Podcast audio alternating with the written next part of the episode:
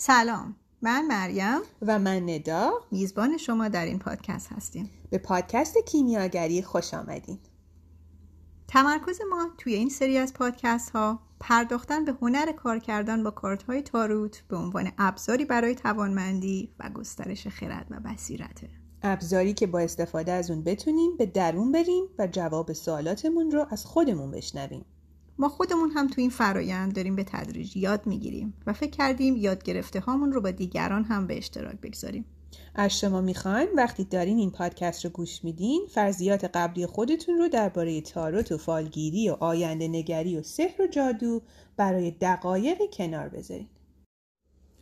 شهود چیه و چطوری تقویتش کنیم؟ توی اپیزود قبلی گفتیم که بعد از یاد گرفتن مقدمات اولیه کارت ها و معانی به تصویر کشیده شده روی اونها لازمه برای رفتن به عمق مفاهیم از شهود خودمون کمک بگیریم. یه تعریف کلی هم از شهود ارائه دادیم و گفتیم که شهود ابزار ارتباط برقرار کردن بین داده های گرفته شده از دنیای بیرون از طریق حواس پنجگانه و داده هایی که از قبل در خداگاه و احتمالا ناخداگاه ما وجود دارند. در واقع شهود این داده ها رو به هم وصل می‌کنه و الگوها و معانی کلیتر رو به ما نشون میده.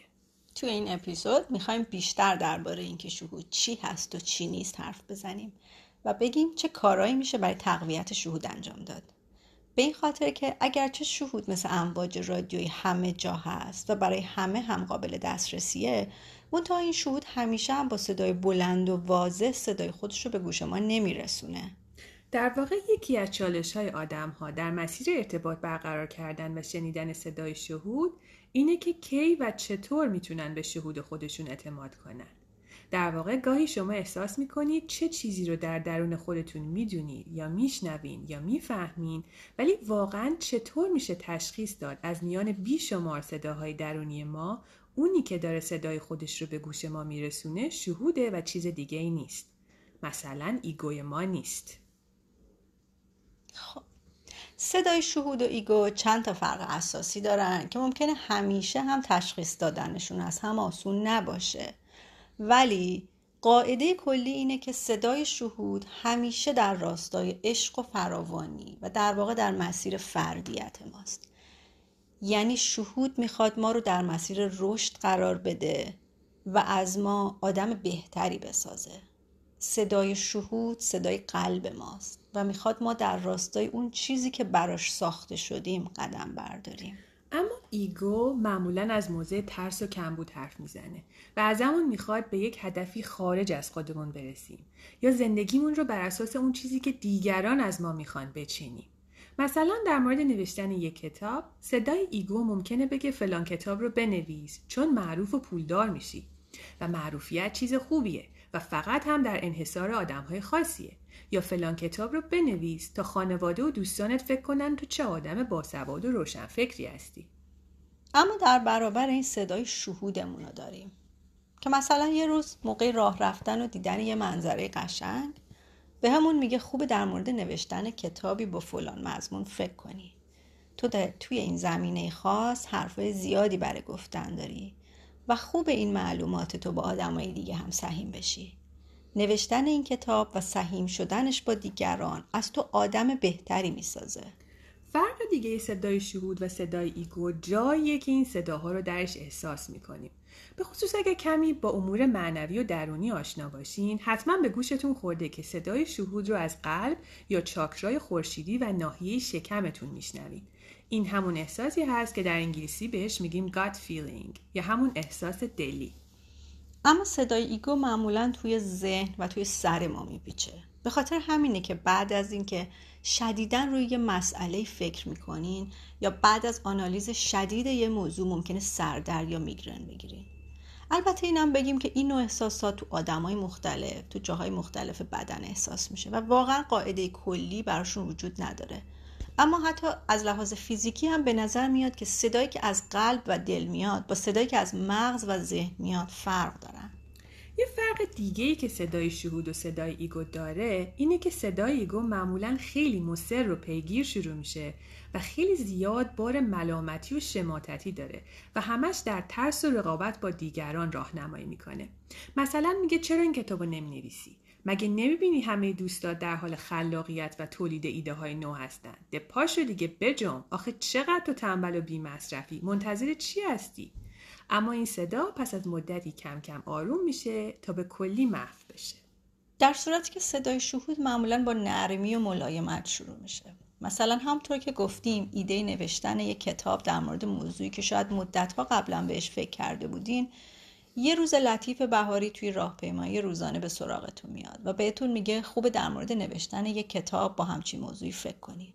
شما بهش گوش میدین اما ممکنه پیش خودتون فکر کنید شاید باید بیشتر بهش فکر کنم. اما بعد می‌بینید یه دفعه فرصت هایی در قالب همزمانی خودشونو به شما نشون میدن. مثلا یکی از دوستاتون که چند وقتی بودم ازش خبر نداشتین همون شب بهتون زنگ می‌زنه. میگه ناشرش دنبال یه کسی میگرده که درباره فلان موضوع کتاب بنویسه. و این موضوع تصادفا همون موضوعی که صبحش به فکر شما رسیده. خلاصه وقتی که به اندازه کافی توجهتون به موضوع جلب شد می‌بینین که از در و دیوار نشونه های مبنی بر نوشتن این کتاب میان سراغتون. بنابراین صدای شهود چون در واقع قطب نمای درونی شماست و اومده که راه درست رو نشونتون بده اول به آرامی شروع میشه اما کم کم به شدت و حدتش اضافه میشه تا بالاخره بهش گوش بدین و بهش عمل کنین. البته حواستون باشه که ما نمی‌خوایم بگیم که ego چیز خوبی نیست و باید سرکوبش کرد و به حرفش گوش نداد. برعکس ما برای رشد و تبدیل ایده به عمل به یک ego ی قوی و سالم نیاز داریم. اما باید حواسمون باشه که وقتی از موضع ترس و کمبود حرف می‌زنه بشناسیمش و فرمونش رو در مسیر درست که همون رسوندن ما به رشد و فردیت هست نگه داریم. حالا که گفتیم فرق صدای شهود و ego چیه خوبه بدونیم که چه چیزی شهود نیست و ممکنه در قالب شهود خودشو به ما نشون بده. مهمترین فرایندی که باعث میشه صدای درونی ما گم بشه یا خوب شنیده نشه همون فرافکنی های ماست. فرافکنی یه مفهومیه که جدیدا خیلی توی روانشناسی کاربرد پیدا کرده. حالا ببینیم فرافکنی یا پروجکشن چی هست. ما در طول زندگیمون مجموعه ای از عقاید و باورها و فرضیات و اطلاعات و تعصبات و تجربیاتی به دست میاریم. بعد که با یه موقعیت یا فرد جدیدی روبرو میشیم بدون ارزیابی و گرفتن داده های مرتبط با اون بر اساس همون تجربیات و عقاید و باورهای قبلی موقعیت جدید رو میریم و میسنجیم. در واقع داده های قبلی ذهنیمون رو روی شرایط جدید یا آدمای جدید فرافکنی می‌کنیم. مثلا در خانش کارت های تاروت ممکنه ما تجربه خاصی از کارت خاصی داشته باشیم. و وقتی اون کارت رو یک بار دیگه هم بکشیم بخوایم همون برداشت و پیشفرض هایی رو که داشتیم این بار هم به همون شکل استفاده کنیم. یا با دیدن یک سمبل روی یک کارت بخوایم تمام اطلاعات و باورهایی رو که در موردش داریم به همون شکل بیان کنیم. در صورتی که هر کارت برای شرایط و سوال و نیت خاصی کشیده میشه و ما اگه ذهنمون رو باز نذاریم نمی‌تونیم به اون اطلاعات دست اولی که شهود در اختیارمون قرار میده دسترسی پیدا کنیم. همینطور ممکنه وقتی داریم برای کسی کارت می‌خونیم وسوسه بشیم که وقتی شخص یه چیزی در مورد کارت به ذهنش می‌رسه ما همونو به عنوان سر نخ بگیریم و دورش یه داستان واسه خودمون درست کنیم.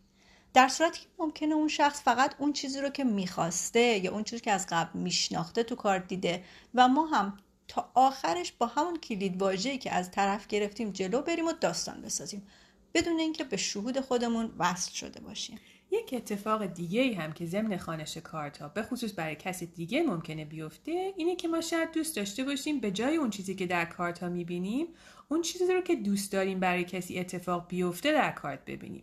بدون اینکه واقعا واقعا به موقعیت و سوال و نیت مورد نظر فکر کنیم. در واقع ممکنه انقدر دوست داشته باشیم به کسی کمک کنیم و مشکلش رو حل کنیم که اصل سوال رو نادیده بگیریم. حالا که فهمیدیم فرق صدای شهود و صدای ایگو چیه و چه چیزای شهود نیست بریم سراغ اینکه چطوری میشه شهود خودمون رو تقویت کنیم یا چطوری می‌تونیم صداشو بلندتر بشناسیم وقتی که لازمش داریم. برای اینکه صدای شهود رو بشنویم وقتی که واقعا لازمش داریم باید چند لحظه سکوت کنیم. سکوت محض. بدون صدا بدون دفتر و کاغذ بدون موبایل بدون موزیک. شده یه جایی توی یه مسئله گیر کنید و هی از خودتون بپرسید راه حل چیه؟ الان باید چی کار بکنم؟ هی یه چیزایی به ذهنتون میاد ولی فکر می‌کنید نه این نیست. اینو که نمیشه انجام داد. این یکی که جواب من نیست. دقیقا توی همین لحظه ها چند لحظه سکوت کنید. هر چی دم دستتون کنار بذارید. سکوت کنید و چند نفس بسیار عمیق بکشید. مسئله یا نیتتون رو توی ذهنتون مرور کنید و مشاهدگر باشید چه جوابی درونتون میاد. دم و بازدم عمیق بکشید. اون لحظه بازدم عمیق چه چیزی توی قلبتون نقش میبنده؟ آیا واقعا می‌تونید اون لحظه و پاسخ نقش بسته روی قلب آروم گرفته از بازدم عمیق رو انکار کنید؟ یکی از موارد دیگه وقتی که اتفاقی میفته تجربه رخ میده و یک یا دو ثانیه بعد از اون تجربه جواب یا پیام به شما داده میشه. وقتی بیش از اندازه روی موضوع تحمل می‌کنین دیگه فرمون رو از دست شهود می‌گیرین و به دست ذهن میدین. دیگه مغزه که بعد از اون یکی دو ثانیه اول کنترل رو به دست می‌گیره. برای همین به اون یکی دو ثانیه اول بعد از هر رویداد یا تجربه خیلی دقت کنید دقت کنین ببینین چه اتفاقی در درونتون میفته چه احساسی دارین چه دریافتی داری؟ چه تصویری می‌بینی؟ چه پیامی می‌گیرین چه هشداری میشنوین چه بشارتی به شما میدن؟ یه جایی ثبتش کنین. یه جایی ضبطش کنین. یه جوری اون لحظه و اطلاعات وارد شده به خودتون رو نگشت دارید. بذارید به موضوع از یه جنبه دیگه هم نزدیک بشیم شنیدید که میگن وقتی سوالی به ذهنتون می‌رسه جوابش از قبل آماده شده. اینو معمولا منجما میگن. میگن سوال اساسا به ذهن شما نمی‌رسه مگه اینکه جوابش از قبل آماده شده باشه. در واقع سوال وقتی میاد که جوابی داشته باشه. یکم تو زندگی خودتون دقیق بشید. اگه می‌خواید چند دقیقه این پادکست رو متوقف کنید و به جمله بالا فکر کنید. یعنی چی سوال به ذهن شما نمیاد مگه اینکه جوابش از قبل آماده شده باشه؟ این یعنی اینکه شما هر سوالی داشته باشین جواب رو هم دارین. جواب سوالات شما جایی در درون شماست. صداهای اضافه اطراف و درون رو کم کنین تا بتونین جواب رو بشنوین. ممکنه جواب باب میل شما نباشه. ممکنه جواب برخلاف خواسته شما باشه. ممکنه جواب برخلاف عقل و منطق باشه ولی جواب اونجاست. امکان نداره جواب وجود نداشته باشه. اگر بگید جواب رو در درونتون نمی‌بینین و نمیشنوین یا صداهای اطراف زیادی بلنده یا هنوز نمی‌تونین به شهودتون اعتماد کنین. بعضی از کسایی که می‌تونن از شهودشون خوب استفاده کنن یه سری پیشنهادایی برای تقویتش دادن.